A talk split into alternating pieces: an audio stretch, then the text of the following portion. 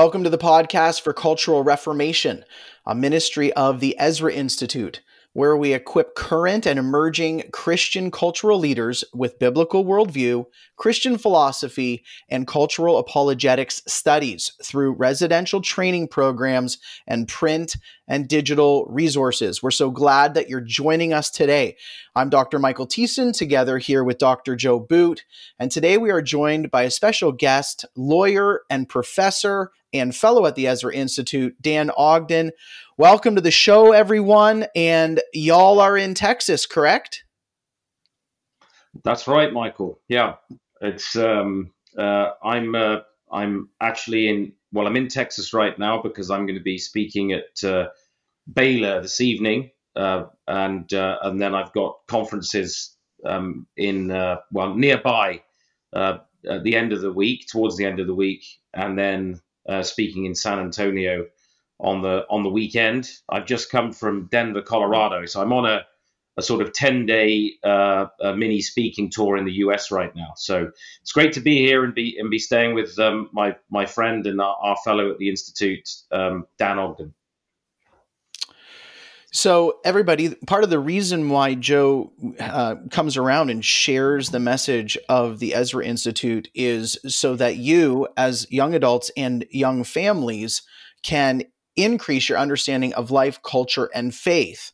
And so we want you to be aware of all of our summer programs. You know, that's what Joe's here speaking. He's sharing, teaching, and trying to encourage all of you to come to some of our uh, week long residential programs. So we want you to transform your worldview. We want to stimulate your Christian critical thinking. We want you to engage with like minded peers. And we have a number of opportunities this summer. You can go to the EzraInstitute.com and see our training programs. But just so you hear about it right now, Worldview USA is uh, July 12th to 18th. It's in Gatlinburg, Tennessee. That is our uh, Youth Worldview program. We have uh, the same program happening in uh, Ontario, in Port Colborne at the Rathfon Inn, and that's going to be July 28th to August 2nd. And then uh, wrapping up the summer, uh, Joe's coming back across the pond, and we're running a F- Ezra Family Camp August 25th to 28th. So uh, please go to our website and look at these events. We want you to sign up. Uh, we're trying to emphasize the family. So, dads and moms, we need you to come to some of these programs to be trained yourself. And of course, young adults, uh, we want to encourage you and strengthen you as you go face this changing culture. So, Joe and Dan, today we're going to tackle the topic of the rise of anti Semitism. Uh, this is happening as a phenomenon all around the world right now. I thought I'd start our conversation just with the breaking news coming out of Zambia, where Zambia is now joining South Africa and presenting their position to the International Court of Justice, where they're regarding Israel's response to the October 7th massacre by Hamas. They're now regarding Israel's response as war crimes and illegal occupation. And so this is something that uh, we were warned about if you were listening to kind of any online commenting where we what we saw the massacre, we saw the awful um, uh, barbaric uh, events that happened back in October by Hamas. And we were warned immediately that it wouldn't be just weeks before Israel was now painted as the villain. So, Joe, this is a topic that's close to our heart. We certainly do, don't want to be uh, a part of this rise of racism and anti Semitism. Why don't you just continue to talk about your concern for this as it seems to be a growing problem? Yes, thanks, Michael. For some time now, um, I have been remarking and commenting on this, and I think we did a show a few weeks back where we talked a bit about Israel, the kingdom, um, and uh, the the challenge that we're we're facing now with the the rise of Islamism in in particular. Um, but we thought uh, this week we wanted to to interrupt our series a little bit on the family just briefly because of partly of what you've just said there, and the fact that in these last seven days, uh, even since our last podcast, there have been a number of things that have been happening around the world which are deeply concerning and we'll come to uh, a number of them during the show. W- one of them is that um, the British Parliament was literally in an almost unprecedented way disrupted uh, last week um, by a, in many respects, a politically meaningless vote on the Gaza issue as to whether there was going to be a formal call um, for a ceasefire. This was the opposition parties, the Labour Party, the SNP, and without going into the details of the of the polity of the British Parliament, and how things are supposed to be done, things were not done properly. There was political manipulation. Uh, there was fear and intimidation. There were crowds actually outside that were throwing up a massive projection um, of, uh, of, free Palestine and stop the bombs and all of this on the Houses of Parliament. You had the intimidation of uh, MPs.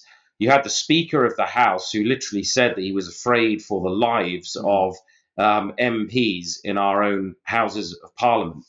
Um, and uh, really, it, it, became one of the most um, significant disruptions of parliamentary life. It was followed then by remarks by the one of the um, uh, the Tory whips, uh, a politician named Lee Anderson, um, who made remarks about what he felt was, was the capture of the mayor of London, Sadiq Khan, and others by uh, Islamism, um, basically by Islamic ideology. And of course, we've had weeks, week after week after week in Britain of um, these uh, protests uh, blocking streets, and, and this past weekend, uh, blocking Tower Bridge, and so on. And then, of course, what you've just said, we've had the debacle with South Africa um, trying to take Israel to court, and now others joining in with these um, these sort of posturing and gesturing legal action with these international bodies. And so we felt let's let's do a a podcast on this this problem now, this this rise of anti-Semitism, and what some of the elements within it actually are. And I want Dan to comment in just a second on this because for those of you who don't know, Dan is our um, fellow for um, international law, basically. He specializes in international law and uh, international relations and has a very interesting take on these things and a very good historical understanding of what's of what's gone on. Um, there was a there was a remark by um, a rabbi in Britain uh, a little while ago uh, that I found um, quite poignant, quite telling. Lord Sacks he actually said this. He said, "The hate that begins with Jews never ends with Jews." the appearance of anti Semitism in a culture is the first symptom of a disease, the early warning sign of collective breakdown. End quote. Now, whilst we as Christians um, wouldn't say that uh, anti Semitism is the first sign of a disease, we certainly would recognize it as one of the key cultural indicators of the beginnings of the breakdown of our society. And um, what we're what we're seeing, um, and as I say, we'll come on to a number of the different factors that we think are playing a significant role in this. Um, but what we are uh, beginning to see is a very, very dangerous symptom that was, of course, seen in the 1930s uh, in Europe. Um, and it begins with um, uh, various forms of marginalization, demonization, criticism, blaming, as cultures begin to decay, it is um, human nature to look for people to blame. It's human nature to look for uh, particular groups to blame.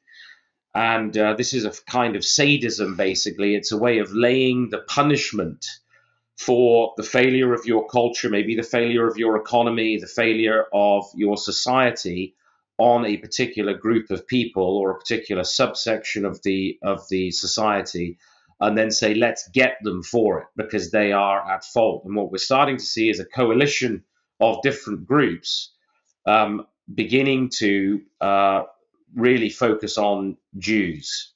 Um, and uh, this is this is profoundly disturbing. Now, before I ask Dan to comment, just one other thought, just by way of preamble here, to just to be clear that from a theological standpoint, um, as most people who listen to us know, the Ezra Institute does not come at these things um, and the question of Israel and the Jews from a dispensational point of view. Um, we're covenantal in our thinking, we're, we're reformational, reformed in our thinking. And so these concerns are not centered around a, a particular theological emphasis that arose in the 19th century with J.N. Darby and was popularized through the Scofield Bible and so on with with the uh, with the with the theological novelty of dispensationalism. Far from it, and um, neither does it mean that we think that um, our our best ally in the region, um, uh, Israel, uh, gets a blank check to do whatever they want around the world just because it's a, a, a, a, largely Jewish state. Although, again, people make a mistake there. They think that Israel is purely a sort of ethno state. It isn't. A significant uh, chunk of the population are Arabs um, uh, living in peace and freedom um, in Israel. So this is not this is not uh, um, coming from some specific end times agenda um, uh, that uh, we've seen in the, in in the past in in the West. This concerns a much deeper and I think more significant issue, more significant problem, um, and um, and we're genuinely concerned about this as a ministry and some of the voices that we're seeing, some of the people that are starting to even um, uh, question the Holocaust, uh, raise questions about whether there really whether there really was um, a, a, mass execution uh, of the Jews in Europe. Um, and when those kinds of, I mean, questions, and we can, and I think we'll come back to that as well, in terms of the uh, the, the historical certitude that we now have about the nature of the Holocaust. But you've got people literally arguing that, well, no, that they, there wasn't really a, um, a Holocaust of Jews. Basically, they weren't used to manual work, and so they were in these work camps, and uh, they died off because they hadn't done a day's work before. You know, these kinds of things are being said. This is deeply disturbing and troubling. So, uh, let, me put it back to you, Michael, uh, so that we can just uh, transition to Dan here, because I would really like him to to specifically comment on the, the legal issues that are being raised that you've just talked about, Zambia and South Africa. And then I think we need to, to talk a bit about what's been the trigger for this, or at least now is being used as the excuse for all of this, which is the Israel Gaza, um, Israel Hamas, we should say, really, conflict in, in the Gaza region. Yeah, Dan, I'm looking forward to hearing your comments on on this topic that we've opened up here. Joe, I as we transition um, into kind of getting into the specifics, it's a it's ironic that as we get to the point where people are using the Jewish people as a scapegoat, as you've just talked about, it's at that time that they start denying the historical evidence for this happening in the past. So while it mm. is starting to happen in the uh, in the in recent times, they are denying that it happened in the past, which is which is completely ironic, and it it tries to get them out of looking at history and going, hey guys, we've made this mistake in the past. So, Dan, why don't you try to unpack for us a little about what is going on around the International Court of Justice? Why are these countries coming out and responding these this way to uh, the massacre that happened on October 7th by Hamas?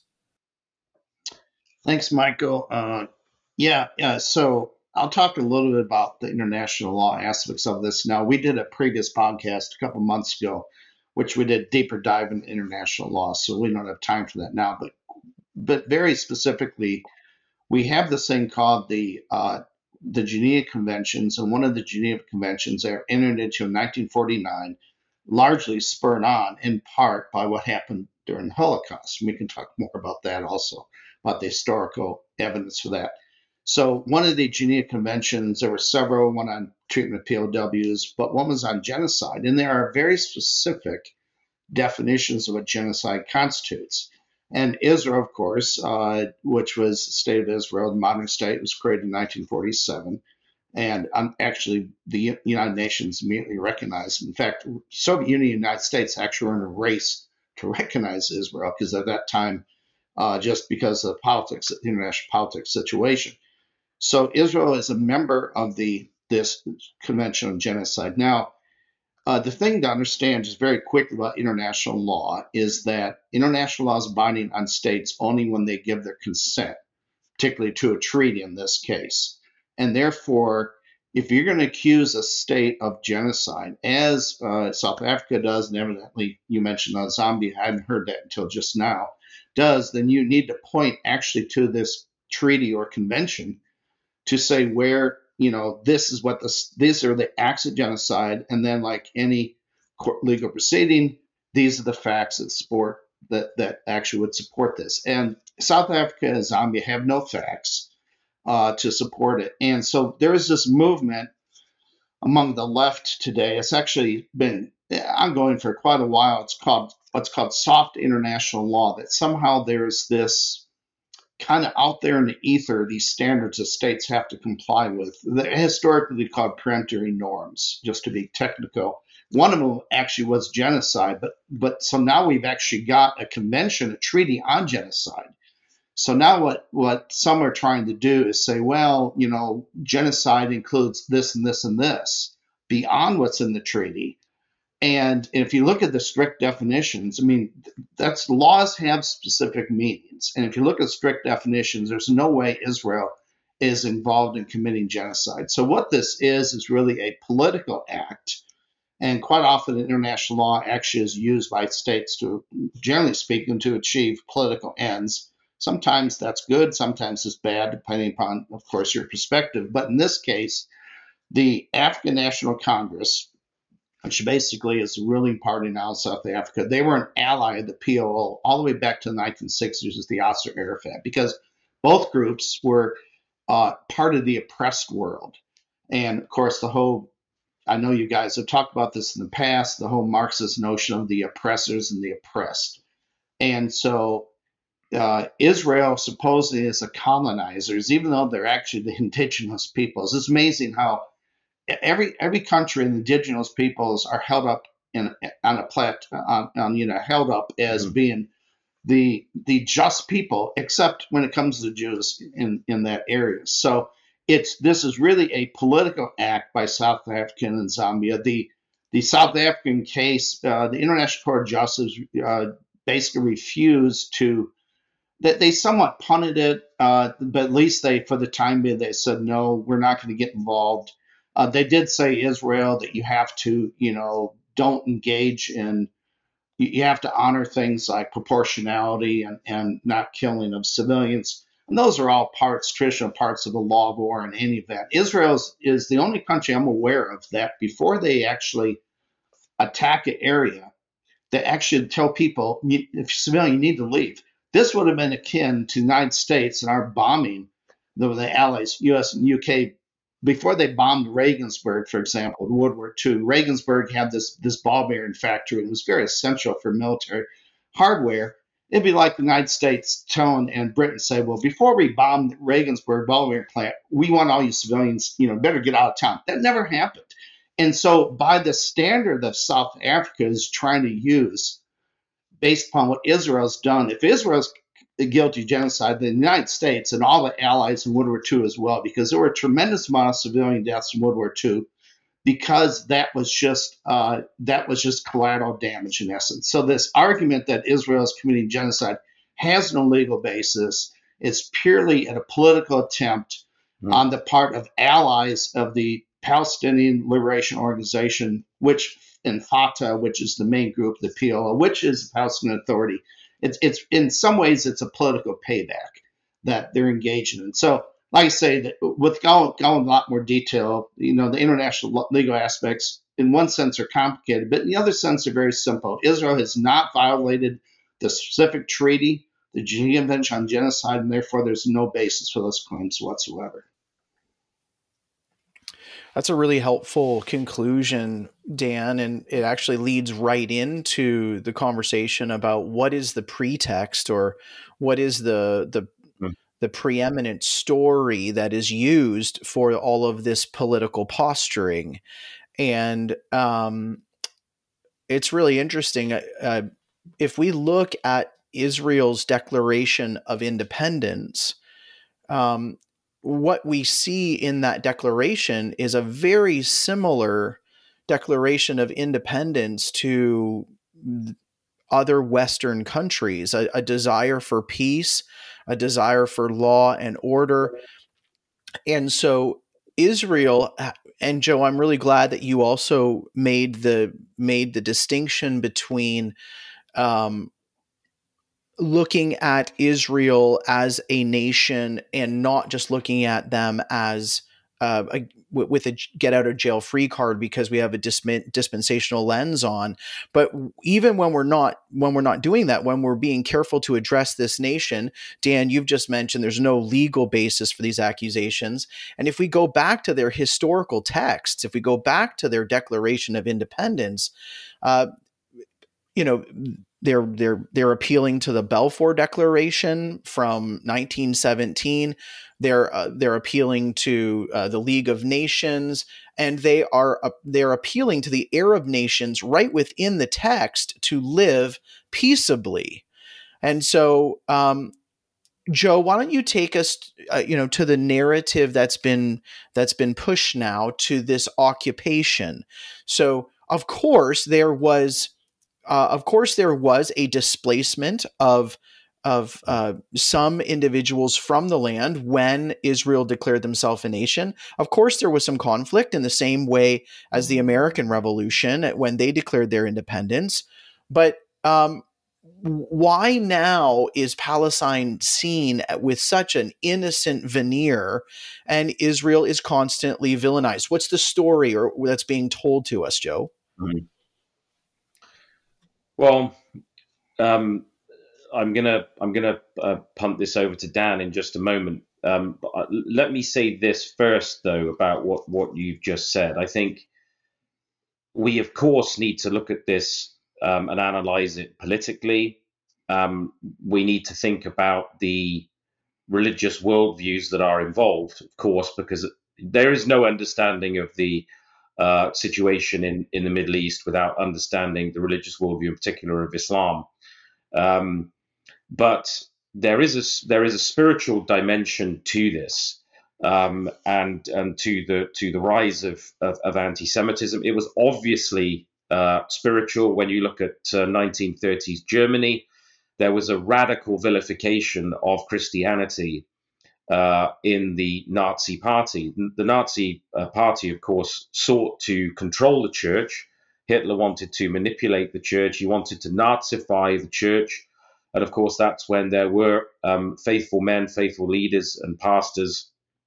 Bonhoeffer, of course, most famously, um, and uh, the um, the declaration. I'm trying to remember the name of that particular declaration off the top of my head. It's just gone. Um, that uh, that they that they wrote to resist. Go ahead, Michael.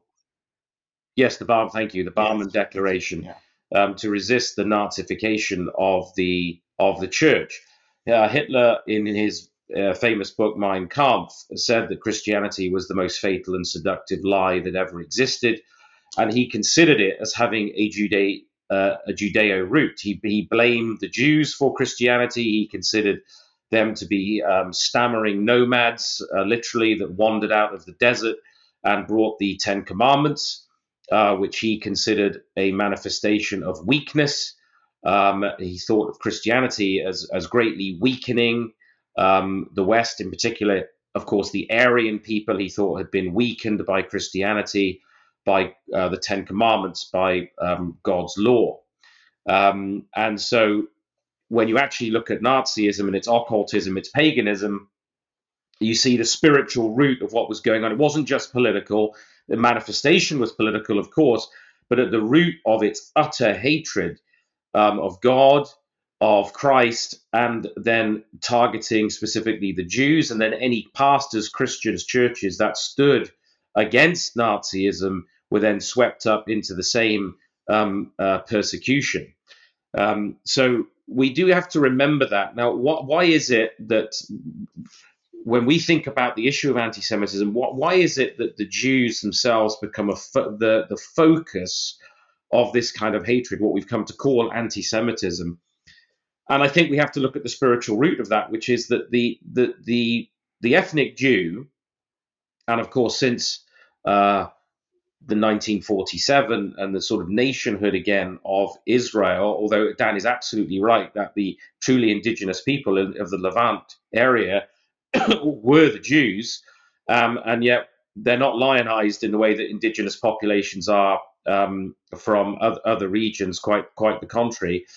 But the Jew is a reminder, and Israel is a reminder. It's a it's like a stone in the shoe of those who reject the gospel.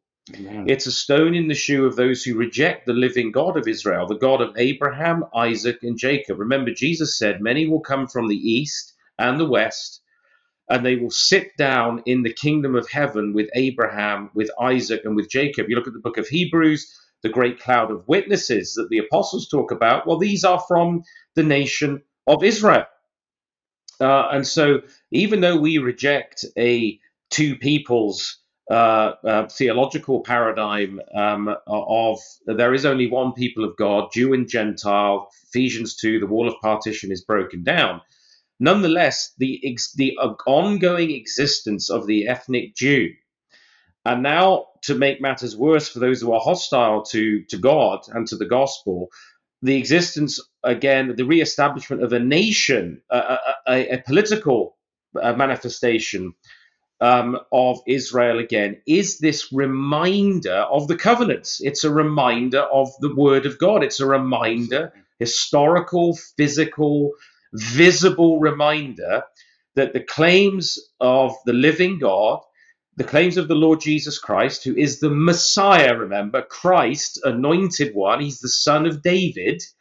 Uh, you can't separate Christ from Abraham, Isaac, and Jacob uh, the, the, the called out people who, who bore the seed of the woman, and as Paul says, who carried the, the covenants of promise. And we who were far away have now been brought near.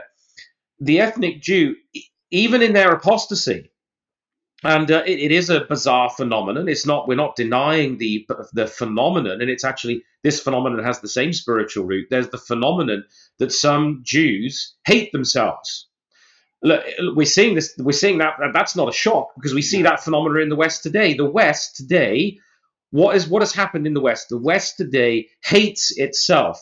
Why does it hate itself? Why, why is the Marxist ideology managed to get Western people hating themselves, despising themselves, saying that they're they're vile colonizers and and, and haters and so on? Um, uh, the self hatred is actually a hatred not of the West as such, but the Christian West. The hatred is actually of Christianity, what shaped and formed the West. And there have been, there have been good examples, would be people like Karl Marx, um, Sigmund Freud. There have been um, self hating uh, Jews, of course. Uh, that's true.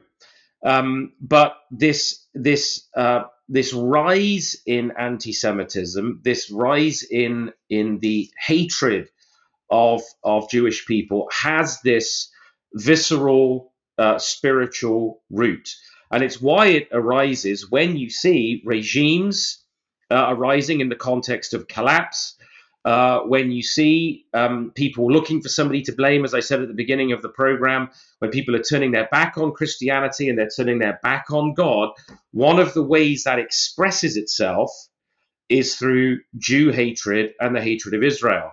Now, Dan, I'm going to ask him to give us a bit of a, um, a, a, history uh, lesson on, on some of this. We have to factor in here Islam.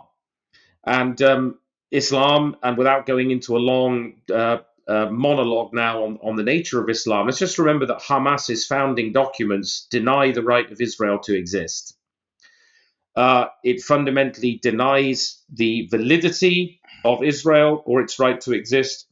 And Islam, as well as being an anti Christian apologetic fundamentally, because the, um, the, the texts of Islam the fundamental texts of Islam, um, uh, including centrally the Quran, are an anti-Christian apologetic, but they're also anti anti-Jewish. Uh, and Islam has always been um, anti-Jewish. That's why you see the Islamic world tends to rally around the so-called Palestinian cause.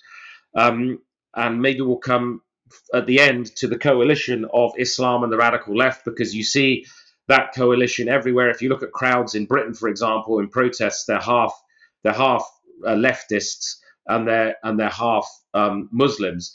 But the Islamic world tends to coalesce around, and it's the one unifying factor, the one thing that will bring Sunnis and Shias and various different groups of Muslims together is their mutual hatred of Israel and the Jews. Um, again, it's a spiritual, religious root. But I think it would be instructive because so much of this contemporary anti Semitism is built around the, the current conflict in Gaza between Israel and Hamas. I think it'd be really helpful if Dan talked a bit about the history of the region and this whole claim of a Palestinian people. Dan, can you talk to us about that? Yeah, thanks, Joe. Um, great comments about the spiritual root of all this. So, the term Palestine actually was an invention of the Romans. And um, one thing that, if you look, first of all, at the region of the Levant, or what we now call Judea, Samaria, that whole region, there's only been one state, actually two states in history, where it's actually been a local a, a government or a state of the people who live there. The Old Testament kingdom of Israel and the modern state of Israel. All the other periods in history, of course, before the before the Old Testament kingdom of Israel, we had Canaanite city states, but but that was very much in that time kind of the nature. But what you had, of course, you had the establishment of the Old Testament kingdom of Israel. Mm-hmm. And then because of unfaithfulness of both Israel and Judah, of course, we had the split after Solomon. Uh, eventually, the northern kingdom was became a vassal to the Assyrian Empire. Eventually, was destroyed. The southern kingdom became a vassal to the Babylonian Empire. Was destroyed. So after that, until the establishment of the modern state of Israel, you always had a an empire or a a ruling authority that was outside the land. So you have the Assyrians and you have the Babylonians. Of course, we look at Daniel's prophecies. You have the Medes and the Persians. Then you have the Greeks under the successors to Alexander's empire. Then you have the Romans. And then the Romans created this word called Palestine to refer to this area. And then after the Roman Empire, you had the Byzantine Empire. Then when they were basically take uh, their hmm. their control of this of the of this area was went to Saladin and the Muslims.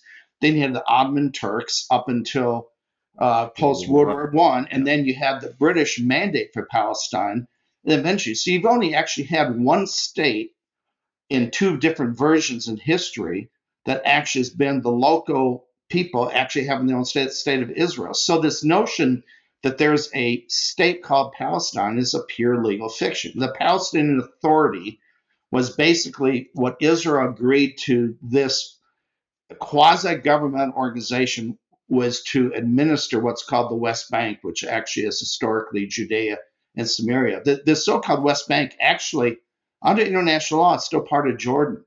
And Jordan, after the 67 war, did not want it back. Gaza was actually part of, of, of Egypt after the 67 war, you know, because Israel went all the way almost to Cairo. They controlled the Sinai, and then after the 73 war, they gave that back to, to Egypt when the peace treaty between uh, Begin and uh, Sadat. But the point is, there there never in history has been a country called Palestine. There is no such thing as Palestine. It no merely flag. was no flag. It's all a fiction. And so, just I just read an article yesterday about the, uh, and of course, the Palestinian Authority is incredibly corrupt. It's run like a mafia organization. Abbas, who was the successor to Arafat, Abbas is a terrorist, and the whole Palestinian Authority is run by Fatah, which is a terrorist party. And so this Palestinian prime minister resigned yesterday because of pressure, I think, from the West, because of Palestinian, that the, the Palestinian Authority has been so corrupt. But in his comments, he talked about recovering all of Palestine. And so this notion, as as one of both Joe and my one of our favorite political commentators, Mark Levin, always says, the two-state solution is the final solution mm-hmm. because there's no way. In fact, we we've actually seen what happens. In one sense, when Hamas basically beat uh, the Palestinian Authority in elections 2007, they kicked them out. What do we have? I mean, Gaza's been like a second state, and we see what they do. They're constantly engaged in terrorism against Israel, and these attacks, of course, are the worst. And so, if you had a so-called Palestinian state existing alongside Israel, it would constantly be at war with Israel. And of course, this isn't even to mention the the real bad actor in the Middle East, which is Iran, using all these different proxies, the Houthis in Yemen, mm-hmm. the the Hamas, even though Hamas is Sunni, they're not Shia as Iran, as Joe said. They they tend to make alliance against Israel. Then you got Hezbollah as their proxy in Lebanon. And so Iran obviously is seeking to be the dominant power in the Middle East. Of course, Turkey historically Erdogan wants to kind of get back in that role of the, the Turkish Sultan. The point is, the Middle East is a cauldron of instability, but the one thing that unites these different groups is the fact that Israel exists. Now, if Israel was gotten rid of, we had just a so called secular Palestinian state. Actually, if you look at Palestinian nationalism, they actually call for a greater Palestine. You know what that means? No more Jordan, and perhaps not even Syria. So all all a if we had a quote unquote two state solution, that second state of quote unquote Palestine would constantly be at war with Israel. And if Israel was gotten rid of, then they'd be at war with their Arab neighbors. You know, it's it's so interesting. If you go back to scripture and we see the, right. the prophecy regarding uh, Ishmael, and it said that, you know, the sons of Ishmael, their hands will constantly be against their brother. We've seen this. Uh-huh. So just to kind of sum this up then, Palestine, as there is no state called Palestine, and it would be a disaster for Israel if there was, as we've actually seen a kind of quasi Palestinian state in Hamas. So, Dan, doesn't that fundamentally then make a also a fiction of the charge of occupation? Because Absolutely. because the constant refrain is that you know this isn't. So, a couple of things struck me when you were speaking. First of all, this chant from the river to the sea, Palestine will be free. That they're chanting all over these Western cities, including London. Yes. And people denying that this doesn't mean uh, that, that, this. Of course, it means that. total destruction of Israel, which is precisely what it means.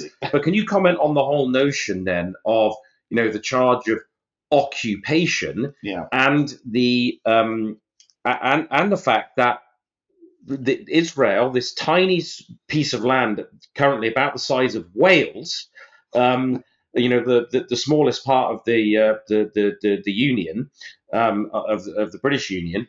Um, the Egypt doesn't want these re- refugees. It would be very very simple for Egypt to open its border, let the refugees through, while Israel uh, finished dealing with Hamas, the insurgency. Um, but they don't want them. They don't. They don't open the border. Uh, nobody seems to want uh, uh, the the Hamas influence in their territory, um, and yet you get this constant talk of occupation and freeing Palestine as though you're talking about a historic state right. that has been overrun and occupied by an invading force. So this is the the language that they use. This sort of and it's a kind of Marxist language too. They, they've adopted the Marxist rhetoric. They pick it up, they utilize it, and it makes um, and it uses it kind of plays on the whole idea of colonialism uh, because of course that's the big thing that the left uh, hates right. uh, the history of, um, of, of British influence uh, around the globe and the supposed evils of, of, of, of colonialism. And Israel is then identified with that. It's a colonial power in the region, dominating these poor, persecuted Muslims, this poor, persecuted Muslim state and yet this tiny little bit of land called Israel, surrounded by its enemies, um, is is picked on politically by the rest of the world. Can you give us some insight on on the, on those things? Yeah, and by the way, just when you're talking about Marxist influence, you know, the Palestinian, the PLO is actually a coalition of different groups, and one of the one of the groups that used to be leading out front was called the Popular Front for Liberation of Palestine. It was led by led by a man named by a man named George Habash, who was a Don Wood Marxist. So you have among these strains of Palestine, you have these Islamic strains, but you also have these Marxist strains, and they do work together. But uh, when you were talking, it reminded me of an article I read years ago.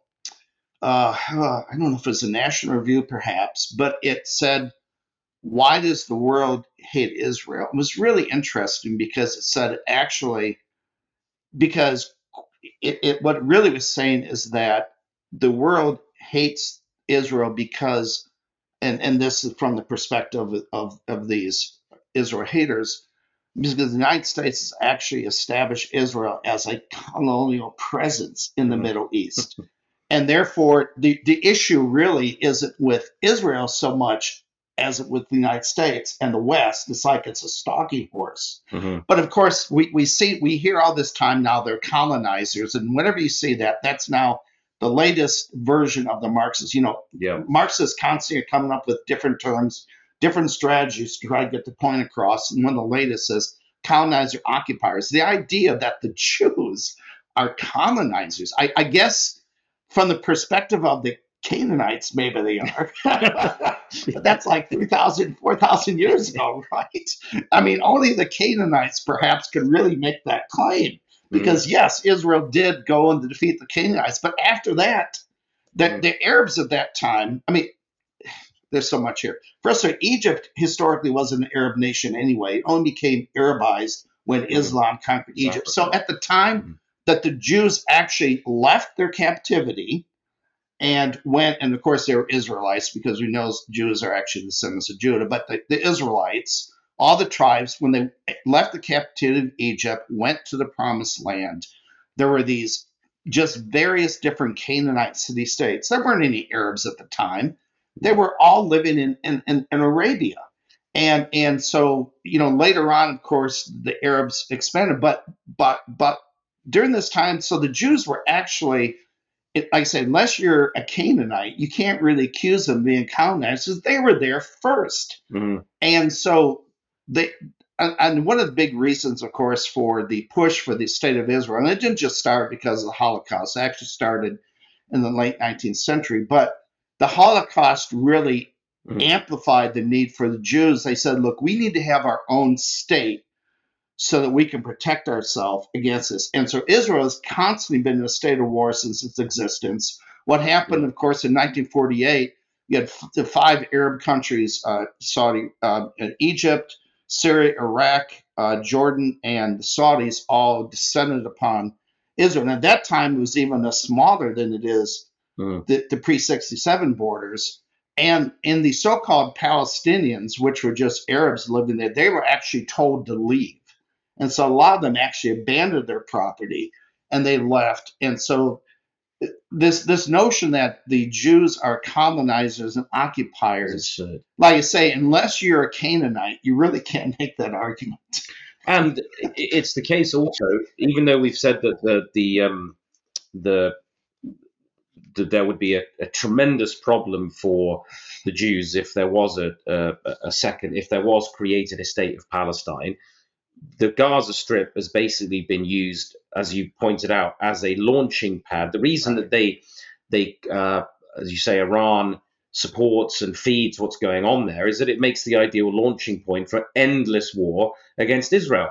They don't want, uh, uh, they actually don't even want the two state solution because, unless I'm mistaken, Dan, three times Yes. the Palestinians have been offered. Ar- Arafat rejected the Oslo in the 19 uh, late 90s. He actually rejected. He was presented by that time Yitzhak Rabin presented them as a state, and Arafat rejected it. That's right. Yeah. So three times there's been a, re- a rejection of the of a, of an offer of a of a, of a two state sol- solution anyway. So the depth of the of, of the problem has that religious root. Michael, I want to try to connect all of the commentary together here as we move into our next section. So, Joe, you referred to the religious root, and we've also talked about how the the stu- the two state uh, solution is is just propaganda. If we if we add these two things together, the idea that the fact that the Jewish nation just says we ought to exist. Like it's its insistence on establishing a nation that again if you look at their founding documents very similar to the west they are insisting on creating a nation that is governed by the rule of law.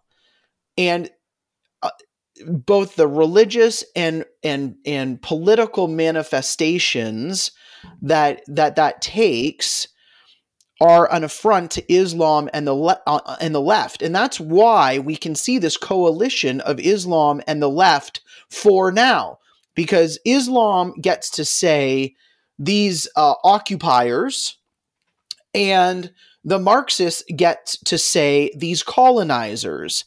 But this is where I, I, want you guys to unpack this a little bit because this is the exact same problem that every Western nation is now facing.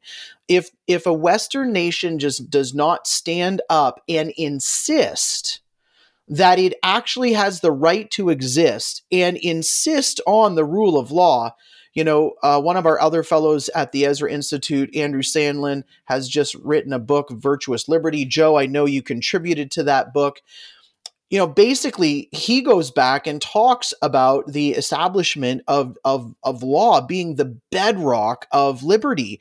Uh, he says uh, uh, liberty. Uh, liberty is virtuous and virtue is required for liberty and so we we merge this uh, theological um, attack and this political maneuvering which is also an attack um, on Israel, and we and and we can see why now there's a coalition of Islam and the left because they get to use the same language. But but Joe, everybody, whenever we hear this, whenever we see this, you know, you see people marching downtown New York City, you know, queers for Palestine, and you you you go on hmm. Twitter and you just you you see. Um, you know some guy you know flying the rainbow flag and then getting chased out of a pro-palestinian um, protest.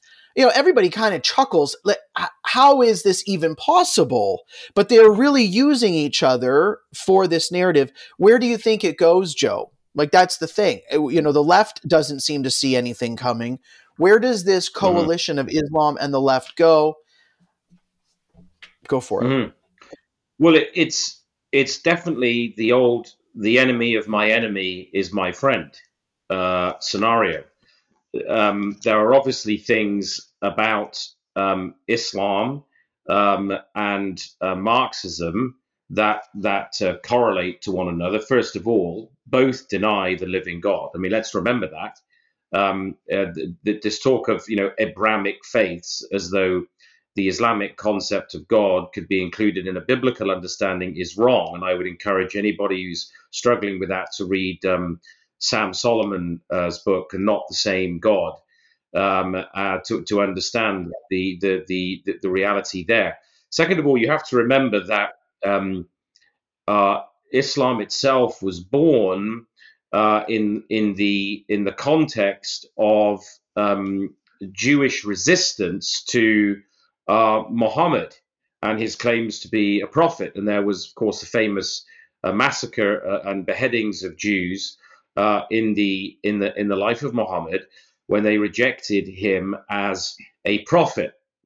And so um, the rejection of um, uh, the uh, well, let's let's call it the the the biblical foundation. I mean, we, we all recognize, we should recognize, of course, that Orthodox Judaism has long since departed um, from, because of course there are different groups within um, Jewish faith today. You've got completely secular and atheistic Jews. You you have um, conservative Jews, uh, liberal Jews, and then you have the ultra orthodox. Um, and the Talmud would be most important to, to them. Um, and that's that's Pharisaic. It's the kind of it's the kind of uh, view of things that Jesus was up against when he was dealing with the the scribes and the Pharisees. Um, so, of course, we need to recognize that diversity uh, uh, amongst the Jews in terms of their own uh, uh, perspectives. But um, Islam itself, uh, as well as the the Marxist left, deny the word of God. Um, uh, and deny the, the God of Scripture. They also have a, a, a, essentially a, totalitarian view of the state. Remember that too. Um, and a pretty much socialist view of economic life. Islam and um, uh, Marxism share a totalitarian view of political life um, and an anti-capitalist mentality. To, to, so if you think about um, uh, Islamic banking and the Islamic approach to money, Um, there are some considerable similarities to the to the left. It's anti-free markets, Right. um, and it has a, a, a statist, totalitarian view of political life. Um, it also has its own kind of utopian. They share a sort of utopian vision as well of the future. For Islam, it's about the establishment, uh, the enforcement of Sharia upon the world. Uh, in terms of a, uh, a totalitarian uh, understanding of, uh, of human government and the imposition of Sharia law, um, which is Islam is Sharia, Sharia is Islam. Um, and from this, a utopia will emerge. For the Marxists, of course, although they say that the state will eventually wither away, um, the route to get there for them is exactly the same. You must impose, if necessary, by violence, um, uh, a Marxist revolution upon the world. You need the iron fist of the state to do that. And then maybe out of that, somehow the state will wither away and uh, we'll be living in this glorious utopia. So there are certain touch points that um, unite them. Um, on the other hand, there are also things that in the modern contemporary expression are very, very different. Um, which is why I think, Michael, you mentioned probably a little bit tongue in cheek the whole Queers for Palestine thing, because there is a fundamental contradiction between what Islamic law uh, would say about homosexuality and what the modern radical left would say about queer theory. Um, and you know the, the, the tool of critical theory that the modern left uses, and particularly in the whole area of sexuality, would be at the opposite end of the spectrum. Um, I think an interesting personality that sort of brings these two together in his very confused person is Sadiq Khan, the mayor of London, Yeah. who claims to be a, a Muslim, um, uh, but has been regarded by the Orthodox as a sort of heretic, um, but nonetheless claims to be a Muslim, and yet he's a radical m- cultural Marxist. Um, promoting all of the most uh, radical uh, parts of queer theory and the the, the LGBTQ uh, agenda, and yet somehow in his person he ironically brings these two streams uh, uh, together, and it in a, in a way that expresses itself, of course, in in in a, in a fashion that is anti-Semitic. Um, he, of course, is in a very sensitive political position. There's only so much he can do, and a lot of these people hedge their bets. But this coalition, and I know that Dan's got something I think is very important to point out, which I'm going to leave for, for him to say. Um, uh, but it is it's very significant that there is the enemy of my enemy is my friend coalition working together because the ultimate enemy, of course, is Christ, is the gospel of Jesus Christ, um, and a and a, a as we've said before, a historical physical expression of the reality of the Bible um, are the Jewish people, whether or not they it, it's a, a, matter of an accident of birth, whether they're Marxist or wh- whatever else. That, that the fact they happen to be Jewish. The point is, is the existence of ethnic Jews is this perpetual reminder of the Christ. Um, uh, even though, uh, of course, many many Jews reject the Christ. So we're in this uh, interesting uh, phase in history. Where it goes, in some respects, is is anyone's guess. I think that we're going to get to a situation where the contradictions between the Islamic vision and view and the uh, progressive Marxist view uh, mean that they turn on one another and start eating one another, um, because that kind of, of, of coalition is only valuable to the point at which they believe, oh, we've reached a tipping point now. Now we don't need each other anymore. Uh, at which point it'll be interesting to see um, where where all of that um, actually goes. But they're united in their hatred of the God of the Bible and of the gospel of Jesus Christ, and that frequently expresses itself as anti-Semitism. But as uh, Jonathan Sacks says, it never stays with, it never remains with anti-Judaism. That's why during the Christmas period, you had all these pro-Palestinian protesters in Toronto, for example, disrupting uh, Santa Claus parades and disrupting people's Christmas and their Christmas shopping and all of those kinds of things, um, because first it's Saturday they want to destroy, and then it's Sunday.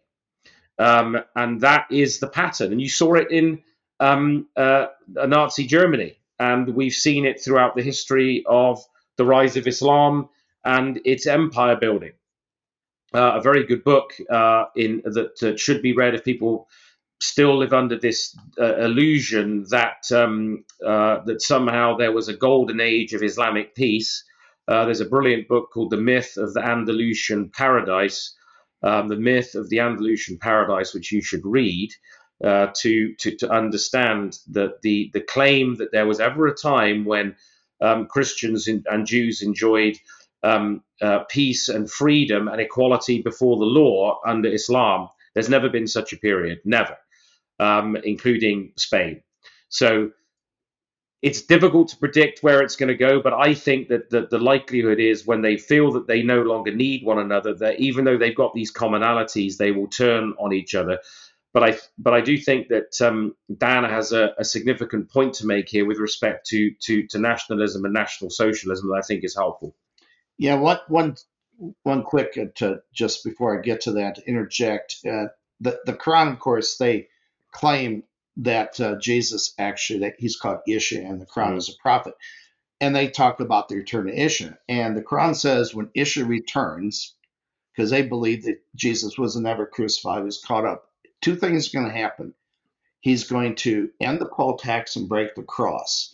What that means is the poll tax was something that Christians and Jews could pay yeah. during the time to to to basically keep is either dhimmitude yeah, either you have to either convert to Islam, you're going to lose your head, or you can pay the poll tax. So what that means, that ending the poll tax means either converts, either you convert to Islam when Isha supposedly returns, their Isha, or you lose your head. And then breaking the cross basically means that Christianity is going to be wiped out. So this idea that there was this time wherein Christians, Jews, and Muslims ever lived in peace is rubbish. Now, uh, to get to the point about uh, anti-Semitism, and I think we we probably at this point might also transition to talking about that and the whole, you know, neo Nazis in the United mm. States and, and, what's going on in the West, particularly the U.S. Um, so, National Socialism as an ideology uh, was uh, is is in fact a not a right wing ideology, but rather is a left wing ideology. If you look at the theorists of National Socialism journey, Otto in the 30s uh, and even in the 20s, Otto Strasser in many ways is the godfather of National Socialism, and and it was a leftist ideology, and of course Ernst Röhm was who was murdered by Hitler to appease the German military in 1934. He talked all the time about this is a proletarian ideology, and so the one of the reasons the Nazis and the communists had such conflict in the 30s was because they were competing for the loyalty of the working class. And so the bourgeoisie is, if you look at actual Nazi ideology, you'll see they hate the bourgeoisie. Mm-hmm. And so what, what has happened, of course, and and and by the way, Soviet Union is responsible to Germany for starting World War II. They both attacked Poland. Yeah. What what happened is during this time period, actually, all the communist parties, I mean, they were so confused. And of course, this was Stalin. So prior to the Soviet non aggression pact, we saw the communist parties were very anti Nazi, and particularly the Spanish Civil War. When the Soviet uh, German non aggression pact happened in 1939, all of a sudden now the entire tone was changed towards Nazis. And now it's like, well, they were kind of our comrades. And then, of course, when Nazi Germany attacked Soviet Union in 1941, it went back. And so after, even in the 30s, except for this brief period, the left wanted nothing to do, of course, with the stench of Nazism uh, because that's that's a right wing ideology, but in fact, it's a left wing ideology. National Socialism is a revolutionary ideology. Its whole goal is to destroy what happened before. Hitler would pay lip service to what happened before, but it was actually the creation of a new thing. That's one of the the hallmarks of Marxism, of any leftist ideology. So National Socialism is not the same as Marxism, but actually they have a tremendous amount in common. It's the power of the state. They can both control the economy, mm-hmm. And and they both are working class movements. The and working, the the the the, uh, the National Socialist German German Workers, Workers Party. Party. In fact, it used it originally was called the German Workers Party, and so it was actually created in 1918 by Strasser and others in response because they thought, well, the communists were associated with the Jews, and therefore they're the ones that stabbed Germany back. Of course, Hitler made a big deal about this. But the, the, one of the reasons the Nazis hated the communists so much was because they thought it was all a Jewish conspiracy. It wasn't because it was a like us conservatives going against the left. It's totally different. So when when we think about this then, and we look at the rise of anti-Semitism, and a lot of people think, well, how can the, again the left has pushed this notion that the left is not anti-Semitic. It can't be. It's only the right. Hmm. And so they push this notion. And therefore, when we see we have these anti-Semites in the U.S. Congress, example, Rashida Tlaib and and Omar and AOC, uh, many people like, well, we're we're the left. We're not anti-Semitic because we're the left, and that's utter nonsense because anti-Semitism actually is a product of the left. Which is why it's the same in England. The Labour Party, the Socialist Party, has had terrible problems from the time of Jeremy Corbyn, well, before the time of Jeremy Corbyn, but right up to the present. MPs have been, even in the last few weeks in the Labour Party, for saying anti Semitic things, have been thrown out of the party. Keir Starmer is desperately trying to get control of um, of the Socialist Party himself. Um, uh, in fact, I think Keir Starmer's wife is actually Jewish and he's desperately trying to uh, figure out a way to try and root out the anti-Semitism because it's so deeply rooted in the left. Sorry It- to interrupt. No, it's quite all right. And so what's mm-hmm. happened in the United States, of course, you know, we do have these skinheads and these neo Nazis on the right. And so the left and the media, they want to associate anyone who's a conservative, whether you're a Trump supporter, and this goes way back before Trump. I mean, this and for years and years, if you're a conservative on the so-called right, then that means that you at least are mildly anti-Semitic. You're a racist automatically. And of course, on the left, we're incapable of racism. Hmm. We're incapable of anti-Semitism. Yet the anti-Semitism you see is very much a leftist, is part of left-wing ideology, absolutely to the core. And so you also hear this argument, well, Marx and Trotsky were Jews, so how can communism and Bolshevism be anti-Semitic? Actually, most communist Bolsheviks were not Jews, and both Marx and Trotsky completely uh, disavowed their Jewish heritage Yes. anyway. They want nothing to do with it.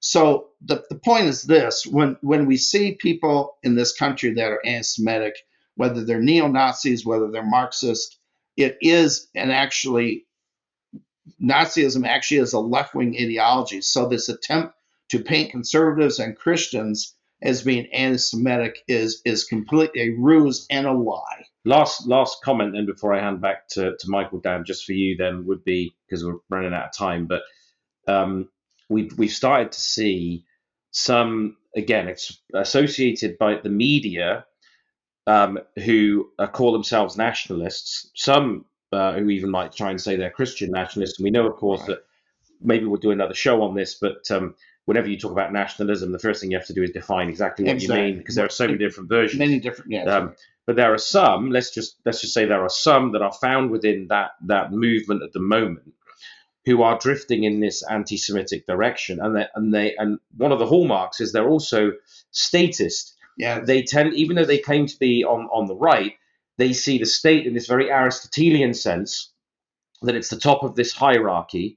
Um, and um, they think that the state needs to come down with the sort of iron fist and iron hand, um, and and and we see within it the the emergence in some quarters of anti-Semitic attitudes, and yet they think they're they think they're conservative, but actually, where are they getting their the worldview? Yeah, th- their worldview is it, it's it's essentially a left wing leftist ideology, and you're right. You one of the hallmarks of any left wing ideology is statism, uh, and in fact, um, I, I think if you actually were to look at the left right perspective, you on the right, the far right would actually be anarchists because they don't want any government, and then you, next to them would be libertarians, then move over kind of, and we can talk another time, in libertarian conservatism. But like Andrew's remark about virtue is a very interesting comment. But the farther you go to the left, the more statist it becomes. And so even though these people that are posing as conservatives on the right, people like Nick Fuentes and others who are spouting this anti-Semitism, they're actually leftists Mhm. because they are statist, and that's one of the hallmark of any left-wing uh, ideology is the state is going to control everything. I think returning this conversation back to the spiritual roots of of the issue is that you know those who may start on the right and see themselves on the right the more they reject God's word for the basic categories and definitions of individuals and nationhood and all of those things. And the more they accept a, a, naturalistic worldview, is when they start moving towards the left. So you can have a very inconsistent worldview uh, where you're out, you know. You know, I promote the family. I, I'm I'm pro life. I'm I'm I'm I'm not I, am against abortion and and yet you can be very confused when you move away from scripture's basic definitions of humanity and so I think that's also um, of course the left as you guys have said uh, very well Dan wants to paint the the brush of all uh, all of those on the right as as these neo Nazis but in reality, you have people who began on the right and are moving towards the left as they start rejecting God's word. And that's why when we have these conversations about nationalism, you know, like I, I can't help right now in the United States but being labeled as a Christian nationalist. I just interviewed uh, Dusty Deevers, a wonderful Christian man, pastor, putting out great godly legislation in Oklahoma you couldn't help but have him labeled as a Christian nationalist. And so we are trying to define terms and journey through this. And I've always appreciated, Joe, and we've talked about this subject in the past, that we're calling people back to to the Lord and we're calling people back to the definitions that the Lord has given. So, Joe, some things that you've mentioned in the past, you know, just in our personal conversations, you know, nationhood is de- defined by covenantalism, where we are a, we are a, we are a people that are agreeing upon a constitution. We are we are not a, a, tribe. We we are not a kin. We are not a racial group. We are we are agreeing upon a constitution. We're returning to the rule of law based upon God's God's law. And all of these ways we're able to hopefully call back these people who want to have these important conversations about nationhood and where should we go as a nation. And I'm going to link this back to the Israel conversation. Israel is insisting that they must exist and they are insisting on having a constitution that rules their country. And that is an offense now to anybody who is trying to, either from a Marxist perspective or an Islamic perspective, tear down the actual nation. And it's going to require uh, those of us who want to remain on the right for the, you know, as being correct to uphold and and cling to the word of God in order to hold things together here. Let me um, let me just as you wrap this up, let me just uh, uh, close with a with a with a quote from a, a great Jewish scientist, Albert Einstein, because uh, I think it's a reminder to all of us uh, of something important as Christians right now. He said, "The world is in greater peril." From those who tolerate or encourage evil than from those who actually commit it. And uh, if we are, there's a lot of truth to that. If we're in a situation where we actually tolerate evil or encourage it, even though we may not part, directly participate in, so this this issue of anti-Semitism, we may uh, we may not be um, out there chanting from the river to the sea. We we may not be putting bottles through shop windows of of, uh, of Jews um, we not may not be engaged in, in um, ourselves in direct public slurs against them, but if we don't resist it, if we don't speak against it, if we tolerate it, or in any way encourage it, then actually we are complicit and are probably more dangerous than the few hoodlums um, who, who, who may carry out some of these anti-Semitic attacks um, silence in the face of these things is very dangerous, and that's why the Ezra Institute wanted to make crystal clear again, as we have done for the last few months, uh, on this issue, um, that uh, we have to stand with Christ and with righteousness, and we're not going to sit quietly by and tolerate or encourage evil. No, that's great, Joe. And Dan, thanks so much for being on the show. I really appreciated there specifically at the end helping everybody identify that even though we've got all of this mudslinging, whenever we're falling into anti Semitism and statism, that's really coming from a leftist perspective and duping people from the right into that. And so, everybody, we encourage you return to the categories of God's word. You know, the the word of God, we're all created equal in his image. Uh, we are uh, uh, we are called to uh, love our neighbor as ourselves. We're we're we're told that you know the the the family of God when we when we are um, when we come to Christ and we are interwoven into the family of God, that there is no Jew nor Greek, nor male nor female, in all of that sense of we we are bound together by Christ. And Joe, so it's a great final reminder. Dan, thanks for being on the show. And listeners, we want to remind you, as always, we're talking about our Lord Jesus Christ here, of course, from Romans 36. From him and through him and to him are all things. To him be the glory forever. Amen. Thank you for listening. We'll talk to you soon.